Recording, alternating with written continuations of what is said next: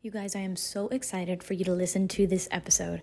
I had the wonderful opportunity to sit down with Holly Joe Hepler, the discipleship pastor at Grace City Church in Lakeland, Florida.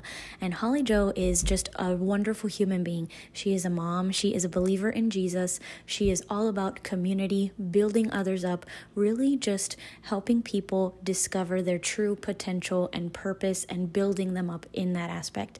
And I had such a great time talking to her. And in this episode, we talk about the church, church community, why it's important, and even things like what you bring to church, whether it's good or bad, whether you've been hurt by the church or you're a new believer, and just all the things. So I cannot wait for you to listen. Please let me know what you think on Instagram. And yeah, let's get to it.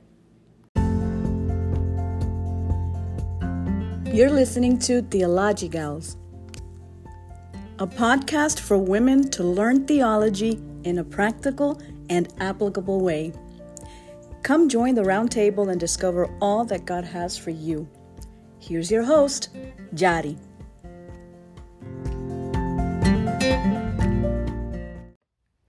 Hi, Holly Joe. Thank you so much for being with me here today. yes, thank you for having me. So, for this episode, I really wanted to talk about the church and the community that surrounds the church. And I asked you here because I know you have a lot of insight on that. That's what you do. So, just to get started, if you'll let our listeners know who you are, what you do, and um, why church is important to you.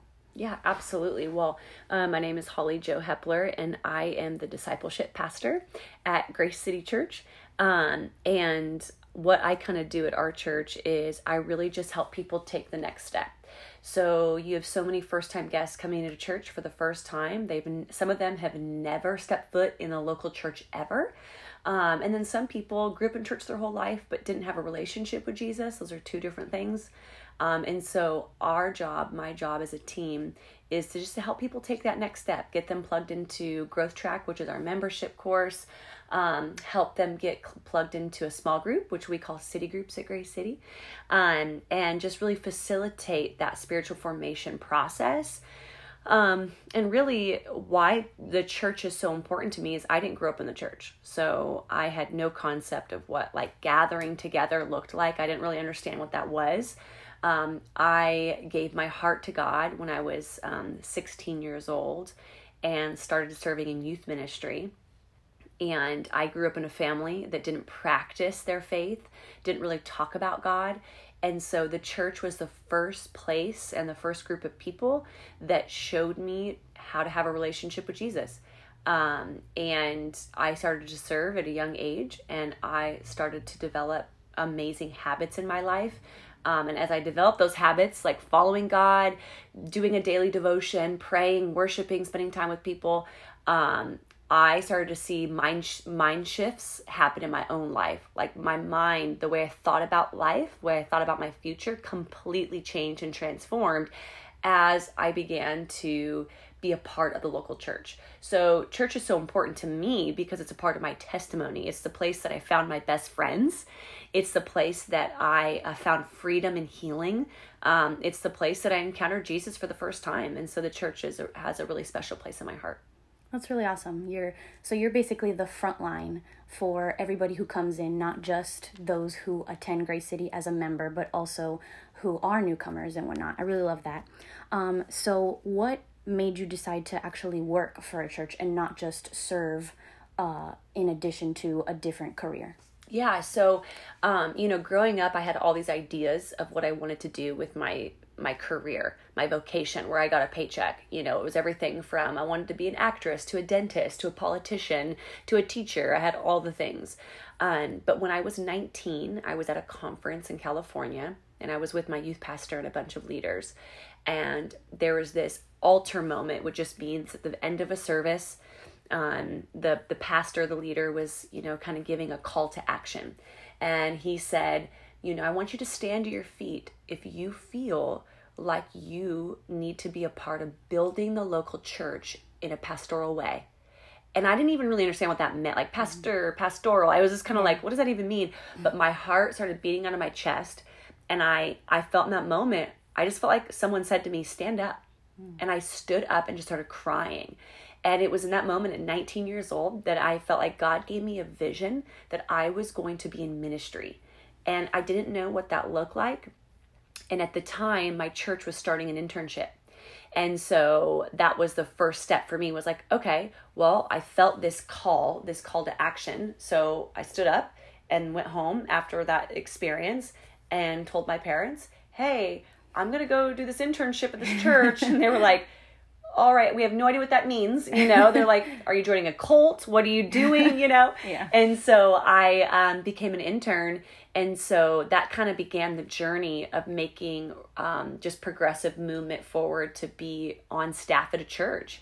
Um, and so I just had this moment, even from that, from 19 until currently, it's like where I think about my life and I think about what do I actually want to spend my days doing and I just can't see myself doing anything other than building God's house, helping people take their next step, loving people where they're at.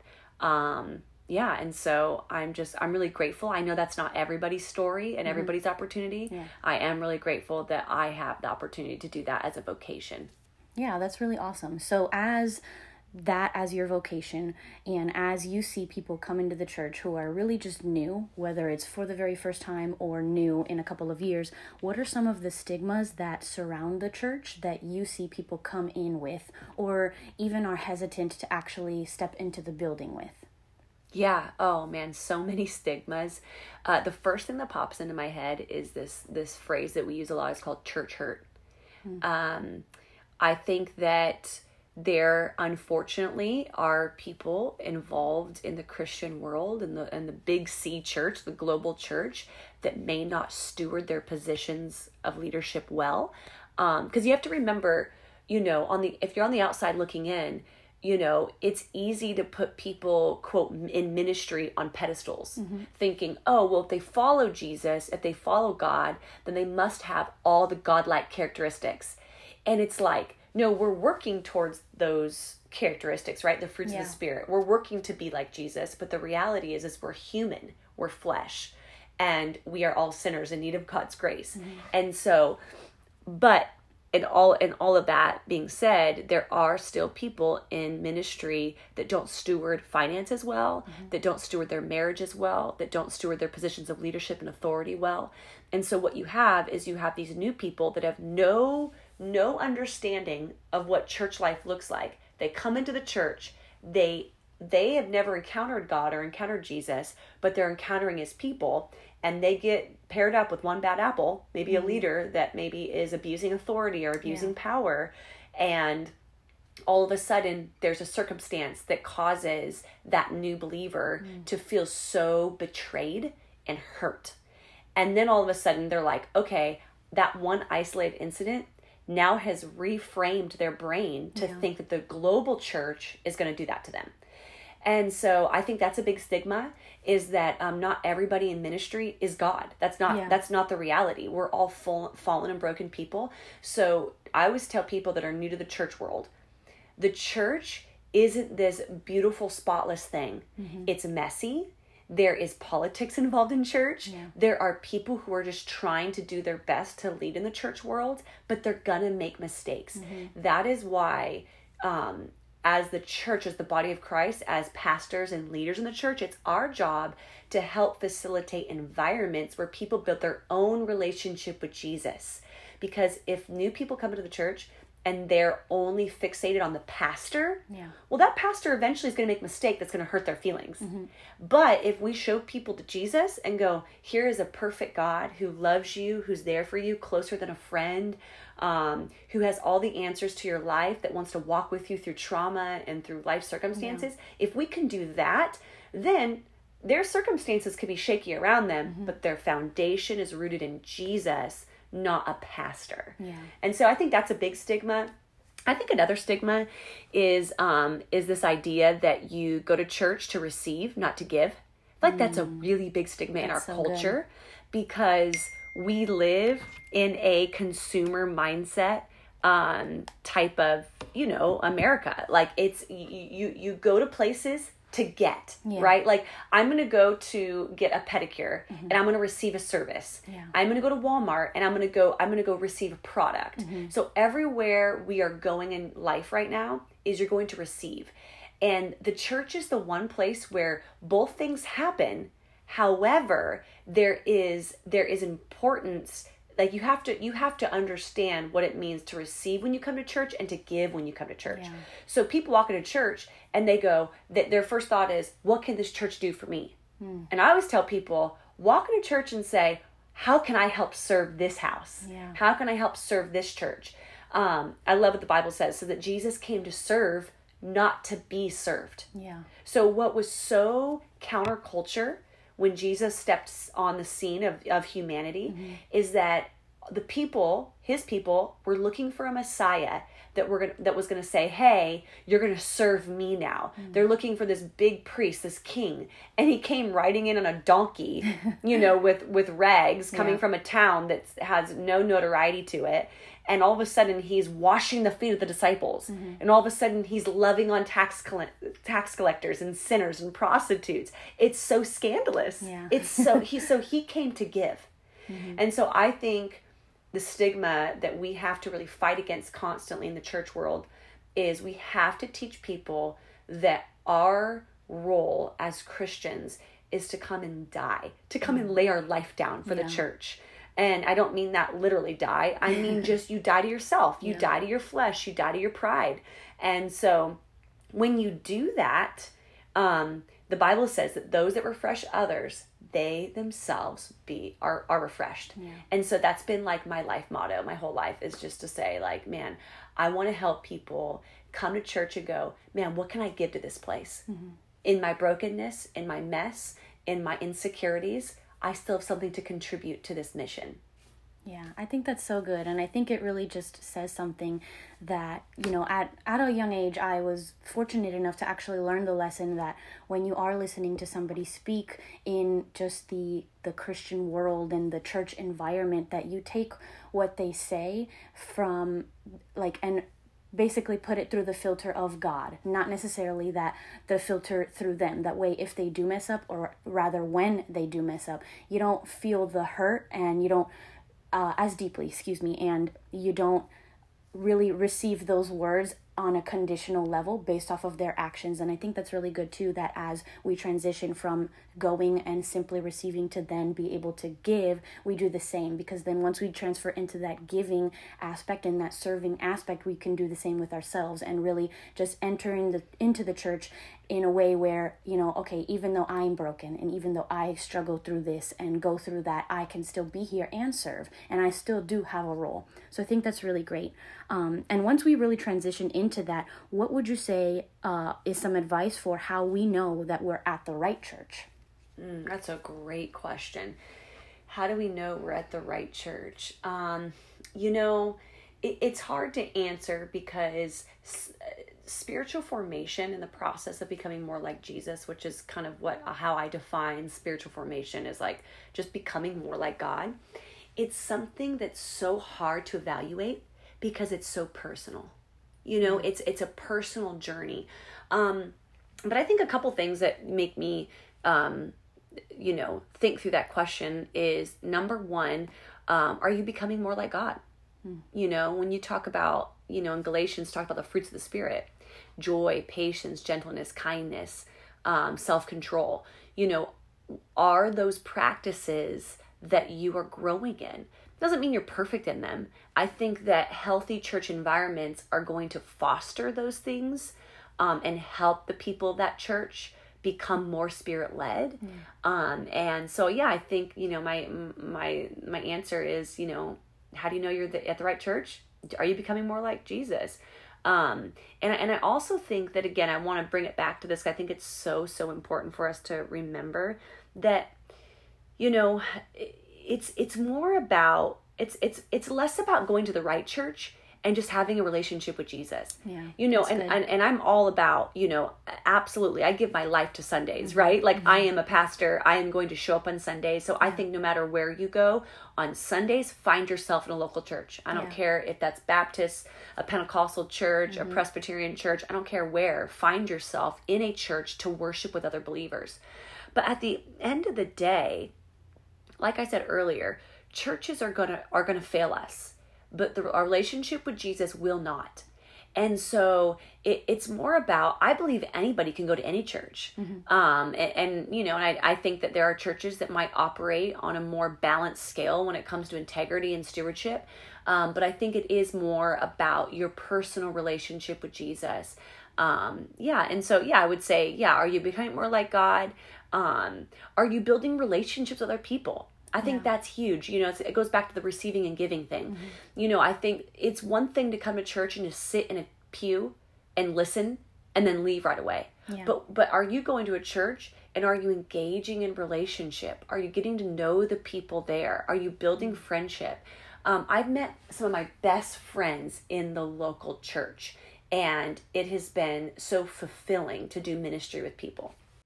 Yeah, that's really so awesome. So, one uh, more question that I just have for you is what advice would you give to somebody who is having trouble inviting people to church? And, like, how exactly would we do that? Absolutely. Um, you know, I always encourage people to um you know, don't make it such a serious invite. You know, I think sometimes it's like Yeah. we feel like it has to be like, okay, I go to this place, it's called the church. We're going to lift our hands and worship Jesus and and it kind of freaks people out. I think you see like, hey, I go to church on a Sunday. Do you want to sit by me? Do you want to go get breakfast beforehand and then Yeah. we'll go together? Um, I think just making it really simple. Um, in addition to that, I think, you know, because I oversee the small groups of our church, I always tell people people are more likely to come to maybe a small group at a coffee shop where there's mm-hmm. five people than coming to a church of 500 people worshiping. Yeah. Jesus, you know.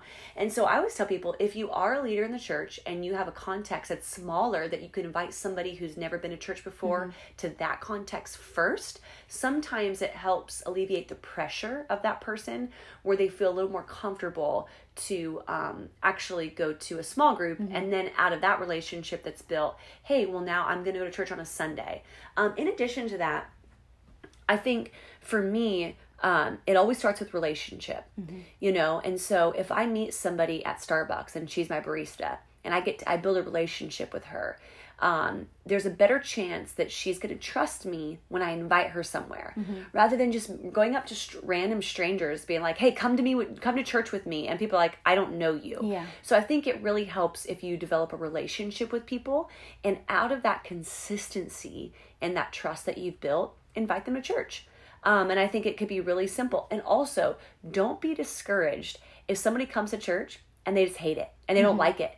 Eh, Because in that moment, maybe they're feeling overwhelmed. Yeah. Maybe they're working through some things. If, if you think about it, like if you don't know God and you don't understand the concept of like the community of faith, it feels very intimidating. Yeah. You feel like an outsider. And so that's why I think the relational aspect is so important to like build consistent relationship with people first um, and then invite them to church. I think all those things can help. Yeah, that's so good. And I think even if you're just part of a small group and not necessarily the leader, and you say, hey, I don't really want to go by myself, would you come with me to my small group? And I love the fact that there aren't just small groups that are diving into the word there's fun ones. There's hangout ones. You and i are in a girls hangout group where yes we talk about the lord but that's not the basis of it. So it feels a little less intimidating and it's a little easier to invite someone. So i think that's so good.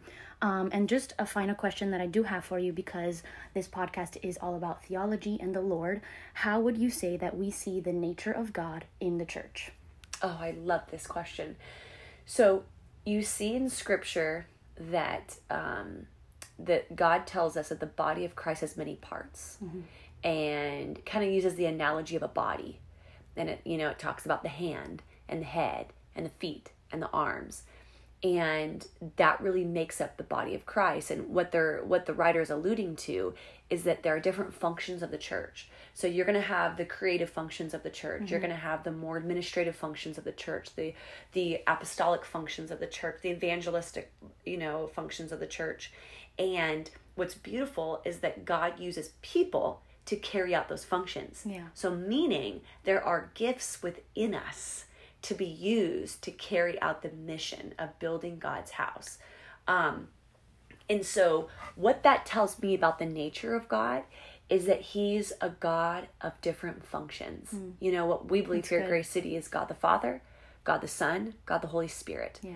And so, um, sometimes people that are far from God or don't have a relationship with Jesus, they can look at God the Father and how they see God is based off of their earthly father's role in their life. And so, um, what's so powerful about being a part of the church is you realize that God is so big. Mm. He's so diverse. He doesn't wear one hat, he wears hundreds of mm-hmm. hats. He's your friend, he's your provider, he's your healer, he's your redeemer, he's your soon and coming king. Mm-hmm. You know, and so um, just the way that us as believers, there's different functions in the church and different ministries and roles that you can play as you start to serve the yeah. church and be a part um, that same nature of God is displayed through our God. Yeah. That He is a diverse God, that He is able to do things in your life in every sphere of your life. Mm-hmm. Um, so, you know, as, as I'm a mom, you know, and so it's like, okay, God is my teacher on how yeah. to parent okay god is my god's my provider in my finances mm-hmm. when i'm sick he's the healer to my physical body when i'm lonely he's my he's closer than a friend mm-hmm. you know so he wears these beautiful diverse hats and roles in our life and so for me um, whenever i'm a part of the body of christ serving god's house i'm reminded of how big our god is and mm-hmm. how diverse he is that's so good well, Holly Joe, thank you so much for being with me today, for sharing your heart and your wisdom. It's been really amazing, and I can't wait for everybody to listen and just to really receive from this episode. So, thank you so much. Thanks for having me.